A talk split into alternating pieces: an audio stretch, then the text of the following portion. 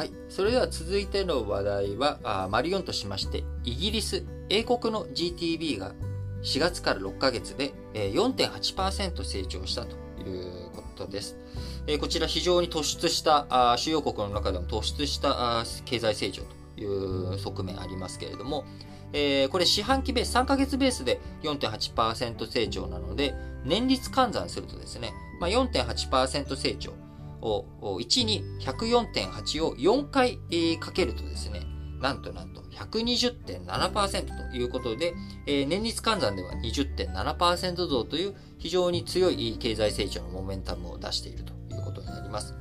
えー、イギリス、ロックダウンのですね、えー、全面解除、ほぼ行動規制、ほぼ解除されたのが7月19日でしたので、えー、この4月から6月というのは、どんどんまあ経済のそのロックダウンを徐々に解除していっている段階でしたが、その段階でも非常に力強い、こう経済成長、経済成長というかですね、戻ってきた、経済が戻ってきた感じになっているということになります。えー、この英国の4.8%成長、ユーロ圏の2.0%やアメリカの1.6%大きく上回った状態となっており、えー、力強い回復を見せた、えー、2%台後半のイタリアやスペインも引き離し、えー、堅調さが目立つということになっておりますが、これは逆にですね、え、これまでのロックダウンが激しかった、そういった側面もあろうかと思います。えー、結局ですね、今、じゃあその4.8%成長して、えー、GTP、えー、額としては一体いくらぐらいになったのというところで見ると、2019年10月から12月の新型コロナの影響が始まる前と比べると、今足元の水準96%ということで、まだ、えー、コロナ前の水準に達していないという状況になっております。えー、イギリスの中央銀行であるイングランド銀行はですね、えー、この10月から12月、今年の年末までにはあ2年前の2019年10月から12月の水準に回復すると予測をしておりますが、あまだまだダメージ、傷跡が大きいということがですね、これだけの成長をしても、えー、まだ回復していないんだなっていうところで、いかにコロナの影響が、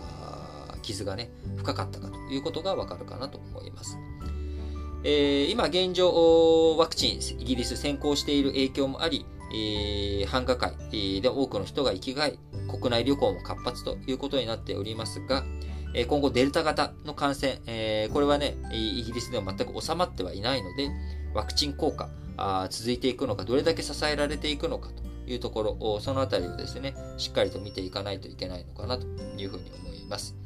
イギリスでもエネルギー価格の上昇と経済再開による支出上で、えー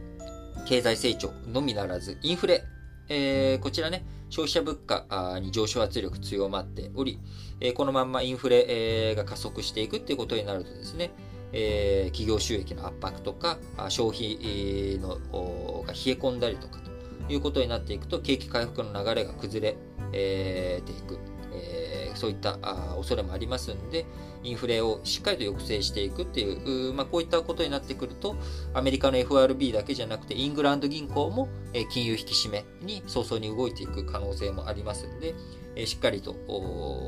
どういった金融政策が取られていくのか。やはり経済とか我々の生活というのはですね、え上流からあ我々の下流のところまで流れてくる。上流の動きってなってくると政治とかやはり金融とか国際環境とかですね、こういったところもしっかりと見ていかなければ、あ全体の流れ、えー、見えてこないと思いますので、えー、一緒にしっかりとそういったところをですね、えー、日々見ていけたらなと思っております。